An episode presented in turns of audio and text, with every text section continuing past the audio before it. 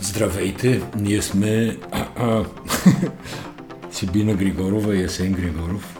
А защо се така леко смеем? Защото сме на вакансия и обикновено, като сме на вакансия, не записваме подкаст. Но този път решихме епизод 146 на Живота и други неща. Ако случайно не се чува както обикновено, молим да ни извините. Всичко Не, останало ще бъде както да, може и обикновено. по-добре да се чува, защото ние сме по разни диви села, където шум няма никакъв, с изключение на един петел, който пее от време на време. Тук може по някое време да се включи от съседната селска къща.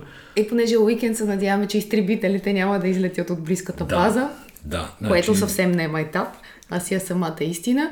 Тоест, с две думи разбрахте, че не се намираме на българското Черноморие. Но пък се събудихме с новината. Кмет се къпе в морето заедно с хотелиери, за да покаже, че морето е чисто. Та, това е новината, с която се събудихме тази сутрин. Но вариации на чисто е всъщност има в последните няколко седмици от всички медии и се опитват да кажат на българския народ, че българското Черноморие е много хубаво място, той просто туриста не го разбира.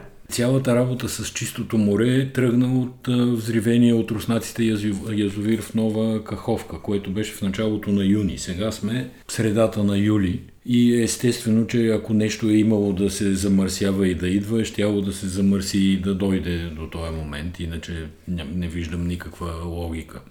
Въпросът е, че то си беше замърсено преди Каховка. Това искам да кажа, че всъщност Нова Каховка е най-малкият проблем на българското море. Там е Шерихия коли, всъщност е по-големия проблем и други подобни бактерии. Никога няма да забравя, дъщеря ни беше първи клас в тя сега на 14 години, значи преди 7 години връща се в София 20 септември, да кажем, и те казват, нарисувайте как прекарахте лятната вакансия. И дъщеря ни рисува легло, дете в леглото, а до него леген на земята.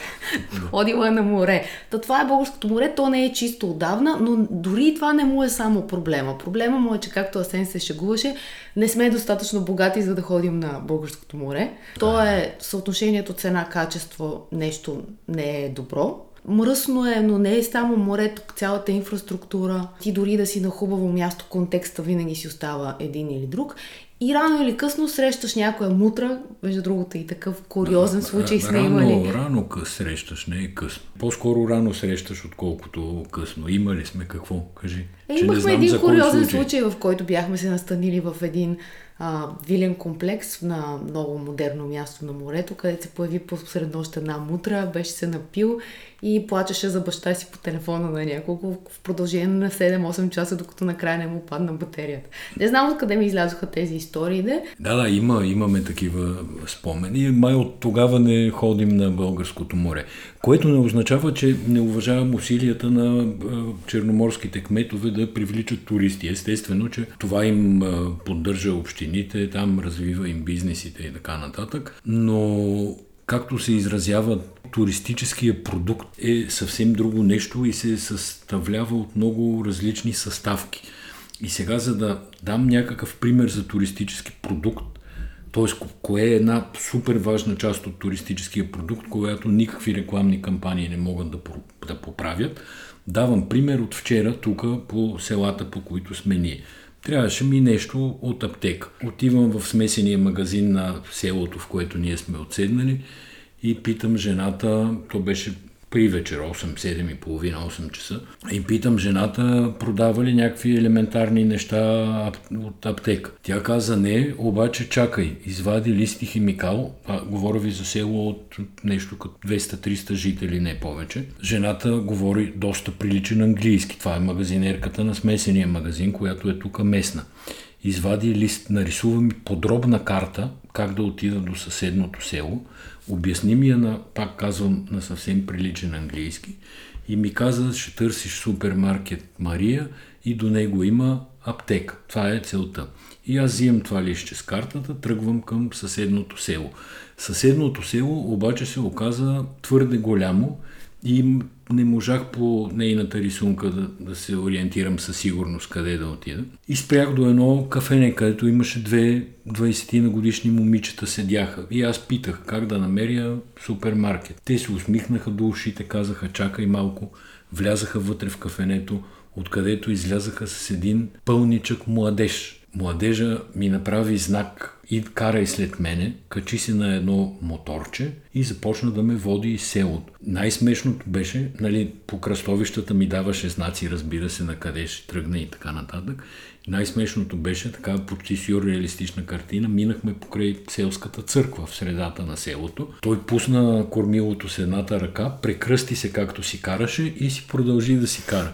Заведе ме, спря, показа ми вратата на супермаркета, показа ми вратата на аптеката, ухили се до ушите и си замина. И сега историята мога още да я разказвам, защото продължи по-нататък с приключения в аптеката, но е тая част от туристическия продукт в България не съм я виждал. Е, тя, това тази бяха, част значи, е за, за хората, това не за 15 минути продукта. срещнах 15 напълно непознати местни хора, които бяха абсолютно сърдечни, абсолютно позитивни, усмихнати, искащи да ти направят услуга и то не с някаква комерциална цел, нали, нещо да изкарат от тебе, просто виждаш една сърдечност, която не мога да видя да, но това е много народопсихологическа тема, защо сме такива сърдити българите и неоптимисти. А не, това е туристическия има... продукт. Разбирам, но ние все пак разполагаме с материал, който имаме, хората такива каквито сме.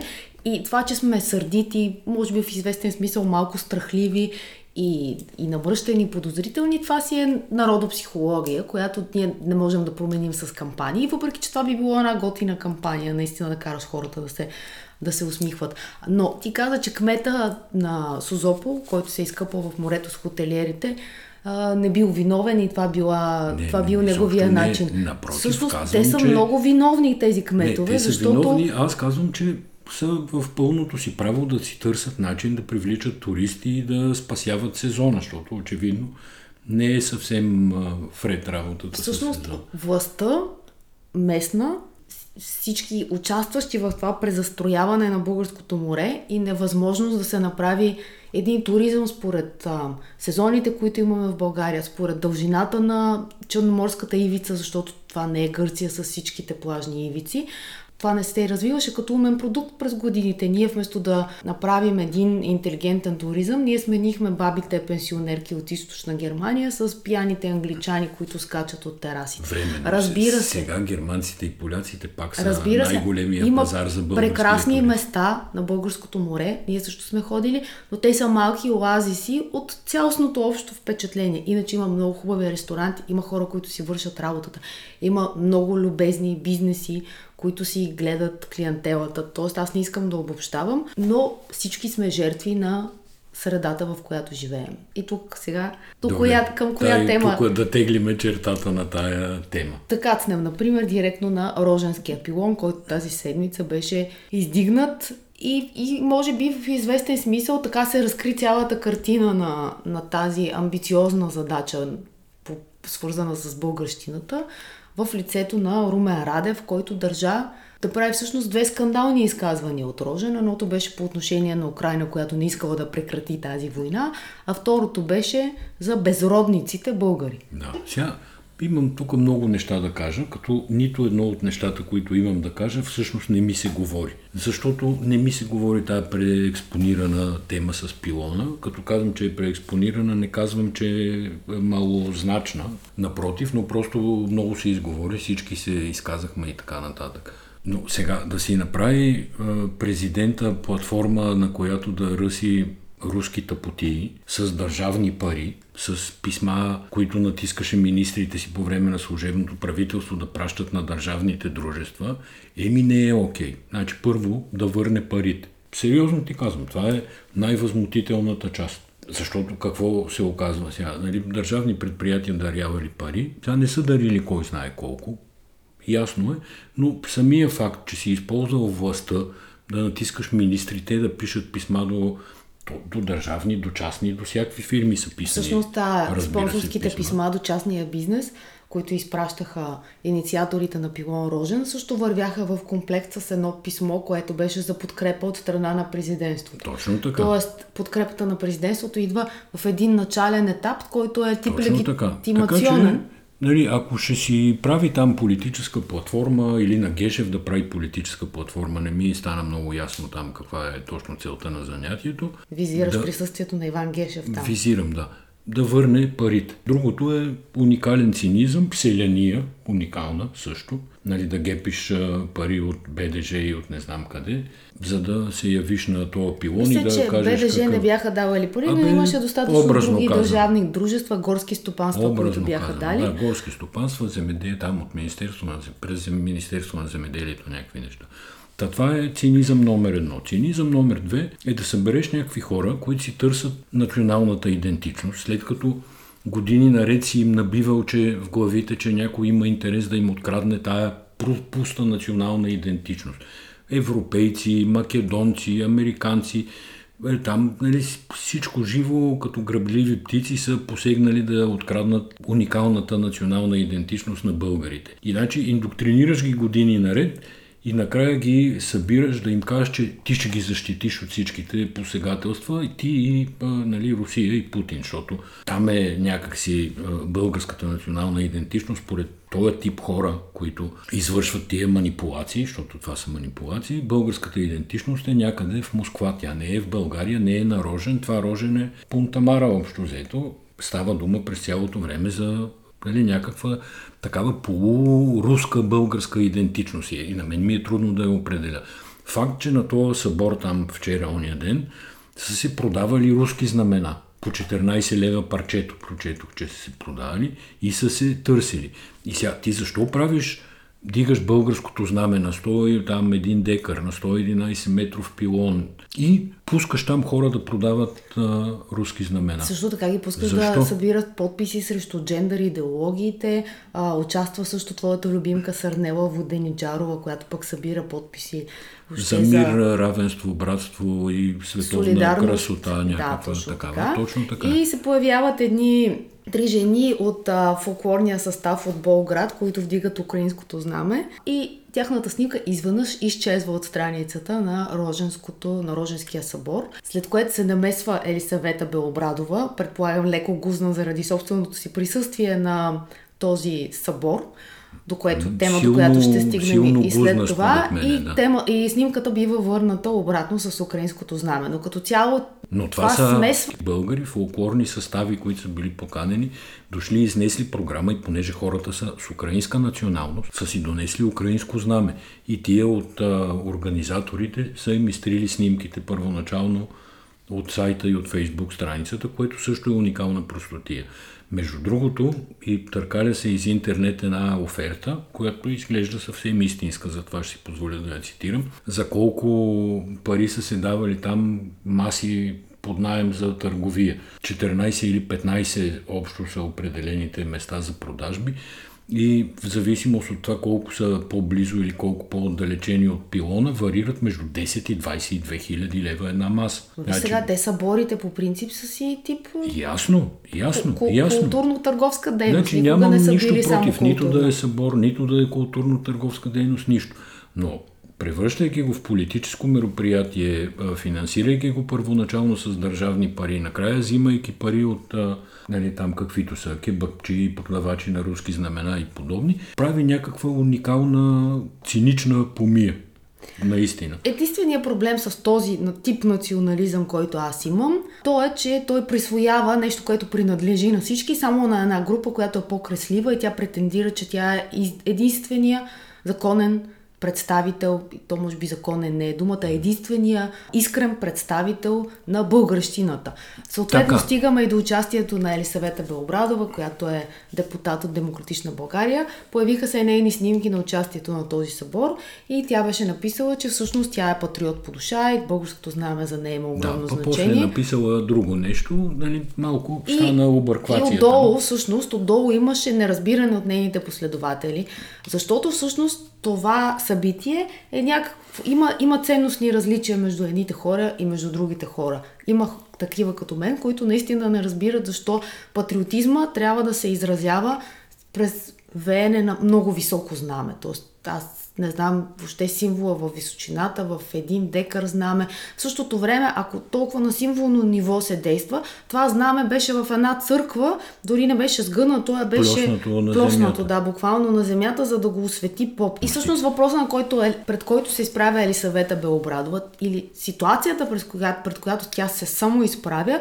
Това е нейното присъствие там на едно място с Румен Радев и с неговото слово там. Защото така. нищо неочаквано няма от това, което, нищо непредвидимо няма от това, което се е случило на 13-ти на Рожен. Ние знаем позициите на Румен Радев, ние знаем, че той подкрепа този проект и ние знаем, че той ще използва тази висока платформа, така. за да каже още един път своите разделящи обществото думи, защото всъщност обиждайки хората на безродници, той по много ясен начин реже една част от българските да. избиратели и най-парадоксално това половината от тези отрязани са хора, които гласуваха за него, бидейки подведени по една или друга причина и главно Добре, няма да влизам в тази тема, защото тя вече сме, сме така, говорили. друга тема е това. Хората, на които той говори и към които той се обръща, са жертви. Наистина са жертви и в това се състои по-голямата част от цинизма на Радев, там Костадинов и всичките баш патриоти. Защото това е по-бедната част от населението, по-необразованата част от населението, тая част от населението, която не може много да прецени сега земята плоска ли е, норвежците ще ни вземат ли децата, кой кого е нападнал там, Украина, Русия или обратното. И това е наистина злоупотреба с тяхното ниско образование, с тяхната неинформираност и е злоупотребено два пъти.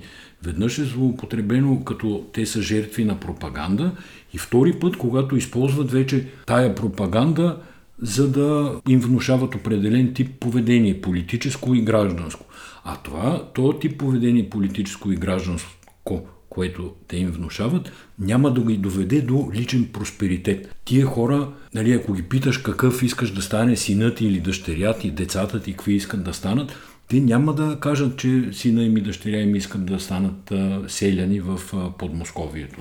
Примерно. Не знам там какво. Аз не знам защо ти автоматично ги нареди всички, че са ниско образовани хора, които са някакъв периферия. по-голямата част са по-ниско образовани хора, защото по-високо е образован човек Чакай, по-високо образован човек, той част от, образ... от образованието и изобщо от обучението на един е, човек в живота е да може да прави а, ясна преценка на информацията, която получава и анализ на информацията, така да, обаче която ти получава. при положение, че имаш председател на СЕМ Соня Момчилова, която мисли не, по този начин, има по който факти. мисли. Значи ти не можеш да не отсееш информацията от това дали Украина е нападнала Русия или Русия е нападнала Украина. Ако това не можеш да прецениш, значи много силно са закърнели, ако изобщо ги е имало тия способности за трезва преценка. Ами ти имаш Вече как да завърши войната, в... кой е прав и така нататък, това са други теми, но най-простата преценка, кой е агресора и кой е жертвата, все трябва да можеш да я направиш. Част от политическия елит, която отстоява тези принципи, това са Корнелия Нинова, Костадин Костадинов, Румен Радев. Да, за това казвам, те са насилниците, а потребителите на тяхната пропаганда са жертви. И казвам защо са жертви. Защото, водейки този начин на живот, граждански, обществени, политически, няма да им се случи нищо добро. Да, аз не бих ги нарекла точно жертви, бих ги на, на, на тази пропаганда, само бих ги нарекла, че те са функция от това общество, което успяхме да изградим в последните 20-30 години на образователната система, медиите, които направихме на тази безкритичност в общи линии, която витае в обществото ни. Те може и да не си противоречат двете неща, но аз просто не искам да съм толкова крайна, колкото те. А, един, една тема от седмицата, която двама от нашите слушатели подадоха с желание ние да коментираме, това е случаят с Белослава, която беше арестувана с 1,2 промила алкохол и след това тя поднесе извинение в а, социалните медии. Последваха постове на подкрепа от страна на обществени фигури, например Гала. Всъщност не знам дали, дали да ги изборявам всички. Жената на Влади Ампов Графа, а, Георги Тошев и други, Ива Екимова, други хора, които казваха с теб сме, на всеки се случва да сгрешиш. Та въпроса на нашите слушатели беше какво мислим ние за казуса с Белслава. И тук трябва всъщност като част от контекста да кажем, че Белслава е била лице на кампания Не карам пил, което всъщност е доста важен сюжет според мен в цялата случка. Поставя пред нея един стандарт. Сега аз не знам дали ще изненадам някого какво мисля. Явно, щом ни питат, значи не знаят хората какво мислим. Така че... Аз мисля, че няма какво да се подкрепя в тази ситуация. Може да се изрази съжаление, че и се е случило да пие, да кара, радост, че все пак не се е случило нищо, нали, не се е пребила, тя не е убила друг човек, както Максим Стависки преди години нали, уби един човек и усъкати едно момиче. Но няма място за подкрепа и толерантност трябва да служи за полука. Това, че на всеки се случвало, ми не мога да се съгласа. На мене не ми се случва в последните 20 години. Може би някога като там 20 годишен или нещо подобно да съм карал на една-две чаши вино. Импровизирам, не си изпомням, но, но не ми се случва, нали? Човек са къла си, ти знаеш, ние като отидем някъде с кола, на гости, на ресторанти и така нататък, си разбираме. Един от нас не пие, другия пие. Тоест проблема, проблема без в казуса, при това да сме някакви големи пияни. Дали на някои принцип. хора им се разминават някои неща и им прощаваме, а на други хора, когато не са ни симпатични, например Джон Баски, който също беше хванат с алкохол, тогава сме по-критични и а, не сме склонни да, да го оправдаваме. Според мен Проблема на българското общество е, че то винаги държи да има една, едно минимално ниво на корупция, която е намира здравословна. Нещо, което да можеш с връзки да направиш, за нашата да минава, за други да не минава. Според мен това е най-лошата ни черта, че ние живеем с този толеранс, свикнали сме да се оправяме чрез него и когато се получат, когато някой откровенно сбърка, какъвто е казусът с Белослава, тогава ние го пускаме в действие и казваме, е, хайде, нали, тя е добро, добра жена, певица, инфлуенсър и тя е сбъркала. Много е важно като общество да отсяваме ясно кое е добро и зло, да можем да се извиняваме истински, да в случая с Белослава тя направи една голяма грешка в извинението, имаше едно изречение благодаря ви за подкрепата. В такива ситуации хора като нея, които са имена, наемат професионални пиари, които им пишат и всяка дума, пишат им отговора и този отговор е точен, ясен и еднозначен. Не Той казва, да, не позволява двусмислия. Не харесвам подкрепата, не смятам, че тя е правилна, не смятам, че е честно да толерираме едни хора, а към други хора да сме по-критични. Тоест, ние не трябва да имаме двойни стандарти и не трябва да имаме толеранс. Разбира се, хората, които са рецидивисти, които трайно повтарят една и съща грешка, за тях има по-строги наказания и така е, са формирани правните системи. Тоест факта, че Белслава има добър имидж до сега и не е забъркана в някакъв тип скандали. Разбира се, това е добрата част от нея, но всички ние сме, имаме, имаме и сенките си и не е добре да ги показваме и когато ги покажем, наистина еднозначно трябва да кажем сбъркахме точка и там, там е точката. Не благодаря ви. Какво следва? Ами следва разпределянето на комисиите в Народното събрание, скандалите в Народния театър продължават, избора на незаменимия и неизтребимия бив шеф на правителствена задека на медицинския факултет. Това са само част от темите, които съм сложила в... А... Нищо позитивно не виждам да ти кажа в тия теми, които си сложила. На мене ми се струва поред на номерата мега скандален случай с този доктор там, Спасов който е назначен за декан на медицинския, медицинския факултет, на Софийския университет. университет. Като почнем от това кой е Спасов, колко скандала са излезли свързани с него. Разбира се, недоказани, ма то тук никога нищо не е доказано. Ама съвсем наскоро беше нали? разследването но, за мезонета, то още е горещо, месец, разбираш ли? Да, преди един месец излезе не мезонета, някакъв апартамент, там 500 квадрата, на таен етаж на правителствена болница, с някакъв, нали, медиите го наричат лукс, то е някакъв мутро кич там, доколкото видях от това, но всичко това е въпрос на вкус, нали. А, един кич може да струва доста повече пари от а, нещо по-естетско направено. В то, така да, да не се отвличам за къв късно, късно социалистическия стил с бюрата за секретарки, с Честърфилд, канапетата и така нататък. Като той вече два пъти така. е заемал позицията, за която е избран сега за декан на медицинския факултет. Междувременно обаче са се натрупали да всички тези скандали. Да, една скобка. Това е, нали, скандал си е скандал от негова страна. Ние знаеме, т.е. този човек в какво е подозиран. Но скандал е от страна на Софийския университет, който все пак е, може би, единственото учебно заведение в тая държава, което горе-долу държи някакво име международно. Аз мисля, че ти трайно ги наценяваш, защото всеки път очакваш да заемат хората, академичните среди от Софийския университет. Главно всеки път ти очакваш да заемат някаква е, очаквам, позиция. Да. Когато беше онзи кандидата за премьер на Слави Трифонов а, от София, ако да. си спомняш, който беше случая с плагиатството. Плагиатство. Да, и тогава не заеха позиция и по много казуси не са заемали позиция. Сега, разбира се, изборът на Спасов е оспорван. Има обществен скандал. Ама стана скандал, защото хора на там от самия медицински факултет писаха писма, възмутиха се и така нататък.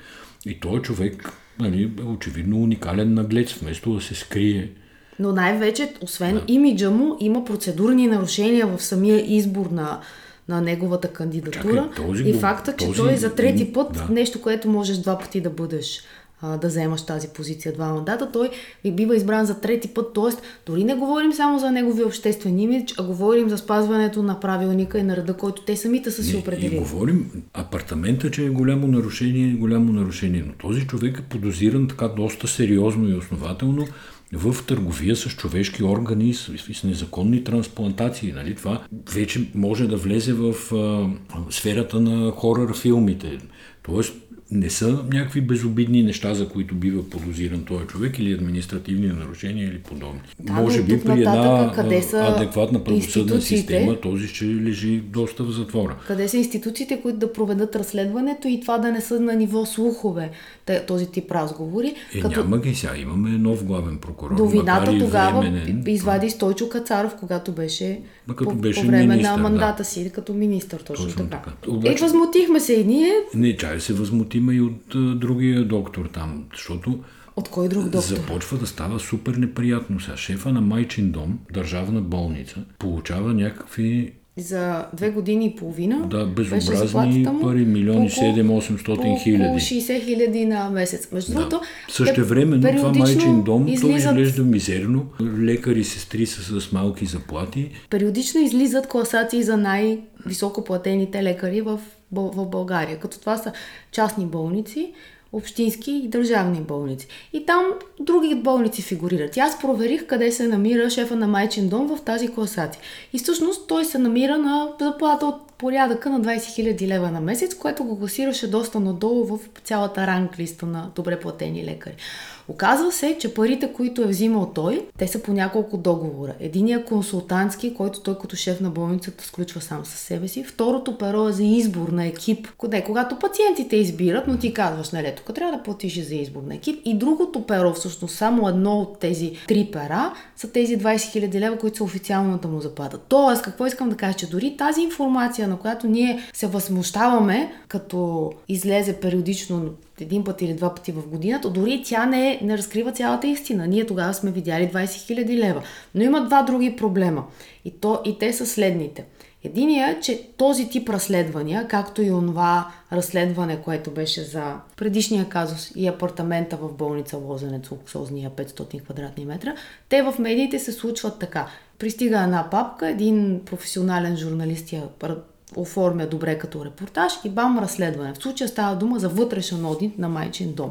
Тоест никога не се разплита голямата картина, защото зад това не стои журналистически труд, който е месеци наред. В него участват 20 човека екип. Те са се намерили източници на информация, а става дума за как подадена ние, информация. Да, и влизаме подадена, малко или много да. като медии в услуга на някаква... На някакъв интерес. Паралелен така е. сюжет. Но като цяло това с огромните заплати на шефовете на болници. Защото има разлика. Сега едно е да си гениален лекар, там хирург, да правиш операции, да изкарваш милиони, напълно е окей.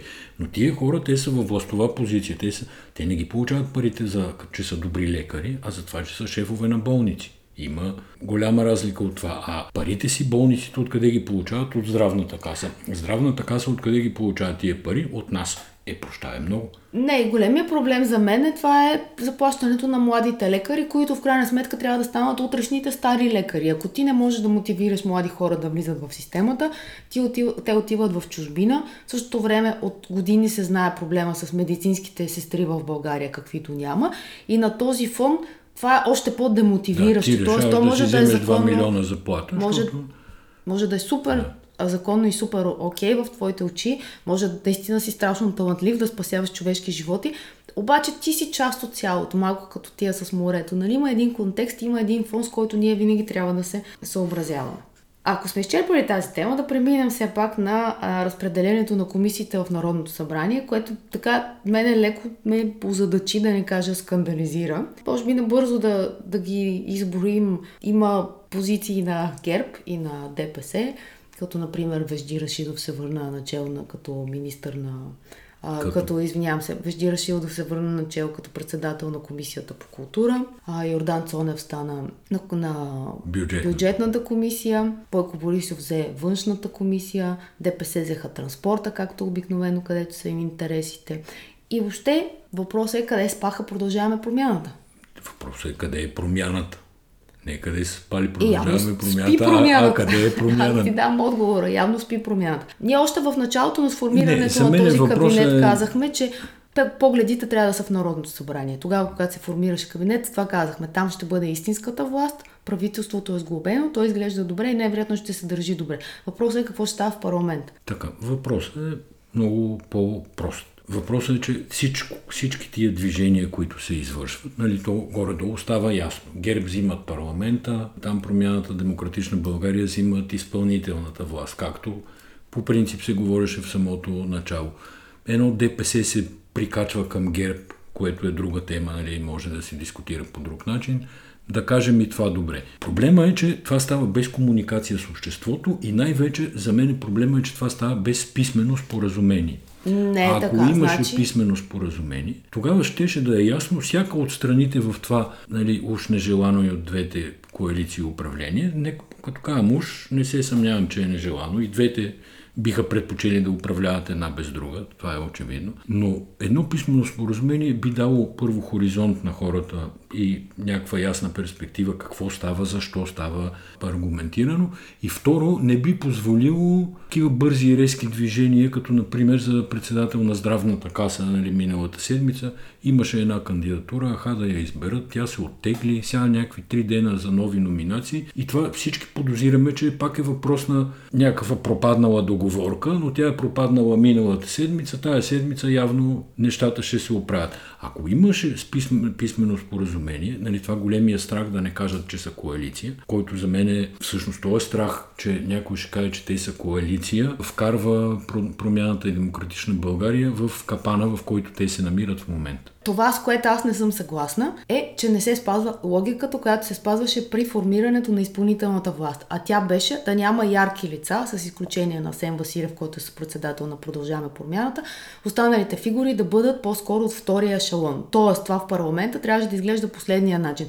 Не правиш Делян Добрев председател на комисията по енергетика. То може да бъде член на тази комисия, но не го правиш председател. И същото е с Вежди Рашидов. Вежди Рашидов не слагаш за шеф на комисията по култура и медии и тази логика, ако те я спазваха, вече дали е записано в споразумение или това е джентълменска договорка, както искат да го кажат, но беше редно да има реципрочност между изпълнителна и законодателна власт. Продължават скандалите в Народния театър. Темата е една. Това е конфликта между директора Васил Василев, който от началото на мандата си го бързо успя да се конфронтира с част от артистите в театъра. Знаем... Да не кажем с всичките, които правят от този театър нещо известно. Еми, може би пак да не казваме всичките, но а, тази седмица всъщност това което се, се случи. Значи, той назначи Велислава Кръстева, Сашо Морфов влезе в конфликт с нея по не поради някакви други причини, а поради това, че тя е все пак доста марково лице на Движението за права и свободи, в резултат на което Сашо Морфов си замина, нали, беше уволнен там като главен режисьор. Велислава също си замина. Велислава също си замина, обаче... А пък Морфов беше отстранен от щатната си позиция. Точно така. И Какво обаче стана тази седмица? Актьора Валентин Танев директно каза, че всъщност Румен Радев стои зад подкрепата за Васил Василев. И всъщност, а Камен Донев... според мен, да, последният пирон в ковчега на този администратор Васил Василев го удари Камен Донев, който обяви, че напуска поради непоносимата атмосфера в театъра.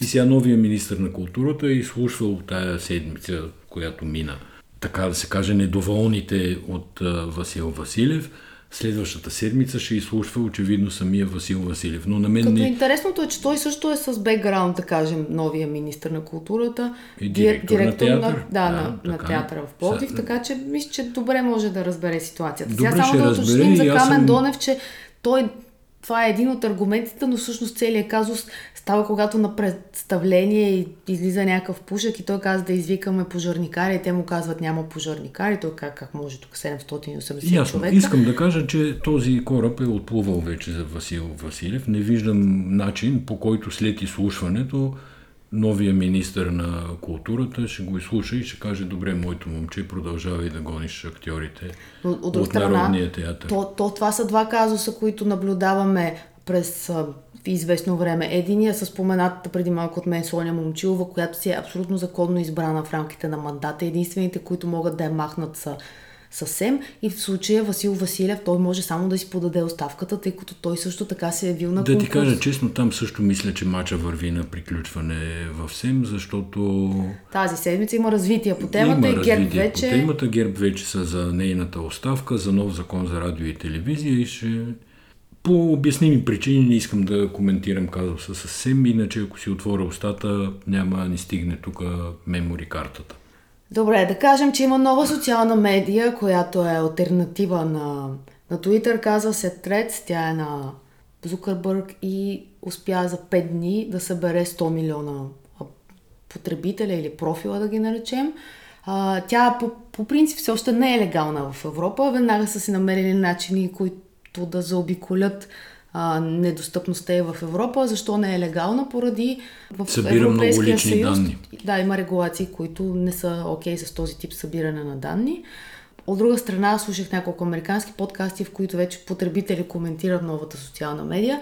Казват, че... Но сега трябва да е ясно, че това става на фона на огромното разочарование в Америка от Twitter и в а, липсата на модерация, в разпространението силното на фалшиви новини и в супер многото тролските, тролски акаунти. В България също се наблюдава голям наплив на някакви хора с 8 до 10 последователя, които искат да си говорят с всички останали. Тоест, в Америка на, на въобще на новото начинание на Зукърбърг и като че ли на самия Зукърбърг почват да му се правят намеци, че той едва ли не може леко да скъса опашката и да, той да стане добрия герой на фона на лошия герой, защото а, за Кой Мъск... е лошия? Са Илон Мъск. Да, Мъск е лошия и за неговата личност през 30-те туита, който той, той пуска на ден, в смисъл регулярно казва какво мисли и това става достояние на целия свят, вече станаха видими пък много черти от неговия характер и Които не са съвсем за пред хора, не всичките, айде. така да кажем. не се очаква той да бъде добрия герой и сега почва да се правят намеци от това, което аз слушах, че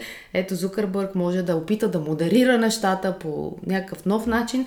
Аз мисля, че ние всички тези детски иллюзии и надежди можем да ги оставим някъде другаде. Да. А, ти си сложил тема за трансджендър мис Нидерландия. Всъщност Няма не да знам я говоря. защо си я не, сложил. но По-скоро във връзка с социалните мрежи да кажа, че тъй като прочетох през седмицата поредния така подробен разказвателен пост на човек от моята фейсбук група, общност да я наречеме, който се е возил в такси и как таксиметраджията му е обяснил наистина за Русия, колко е велика Путин, колко е велик украинците, как имали 3000 биолаборатории, с които не помна там точно какво ще е. Тоест, ця, целият набор от руски опорни точки. И понеже това е не първи, това е енти на брой случаи, в който това се случва. И аз съм на възраст, в която наивността, че такива работи се случват случайно, някакси не може да ме обземе и по-скоро съм мнителен и подозрителен. И започвам да мисля, че на тия таксиметраджи, понеже също е ясно кой и как се държат мрежите от таксиметрови превози, с малки изключения, че на тия хора някой им раздава опорни точки. И как им ги раздават? Ама не може. Сега как им ги раздава? Не искам наистина да говоря публично как им ги раздава, но има начин да им ги раздава. Но не може да е случайно, че всеки таксиметраджия се оказва експерт по външна политика, по близкоисточна политика, по руска политика и така нататък. И не само, че е експерт, ами а си влязал и си седнал вътре и си казал добър ден и той държи да сподели всичките тия работи. Значи ти си представи, ако си таксиметраджия на ден седнат, не знам, 20-30 човека, пред тебе и ти 30 пъти разкажеш това нещо. Не ми изглежда да е случайно. Това е нещо като жив Фейсбук, който е ангажиран да работи за едната страна на нещата. Сега, тук, Ти така вярваш, че и в а, пиано баровете пускат нарочно руски песни. Е, ма, вярвах, вярвах. Ти ме обвиняваше, че съм конспиратор, докато човек от пиано бар не ни каза, че им плащат пари, за да пускат руски песни. Не за да пускат, а за да Аз свират. винаги съм руски. по-скептичната част от нашата двойка, но не винаги се оказвам правата. Тоест, не претендирам въобще за, за нещо такова. Сега в Холивуд голяма стачка, актьори и сценаристи тъчкуват. Сценаристите, разбира се, за по-добро заплащане. Какво А актьорите за какво тогава? те от солидарност с тях, но Защото актьорите не са зле платени, честно да ти кажа. И всъщност недоволството е да, страха от бъдещето и изкуствения интелект и технологиите, по-низко заплащане заради стриминг услугите. изкуствения интелект, така? Очевидно стриминга значително променя бизнеса, такъв какъвто са го познавали, хонорарите, времето за снимане и всичко останало. Въпросът е, че потребителя на Netflix едва ли е разбрал, че сценаристите стъчкуват. И те стъчкуват сценаристите зад океана. Въпросът е, може ли Netflix да си позволи да кажем да работи с европейски сценаристи? Според мен спокойно има, може. Има огромен набор европейски филми в Netflix специално.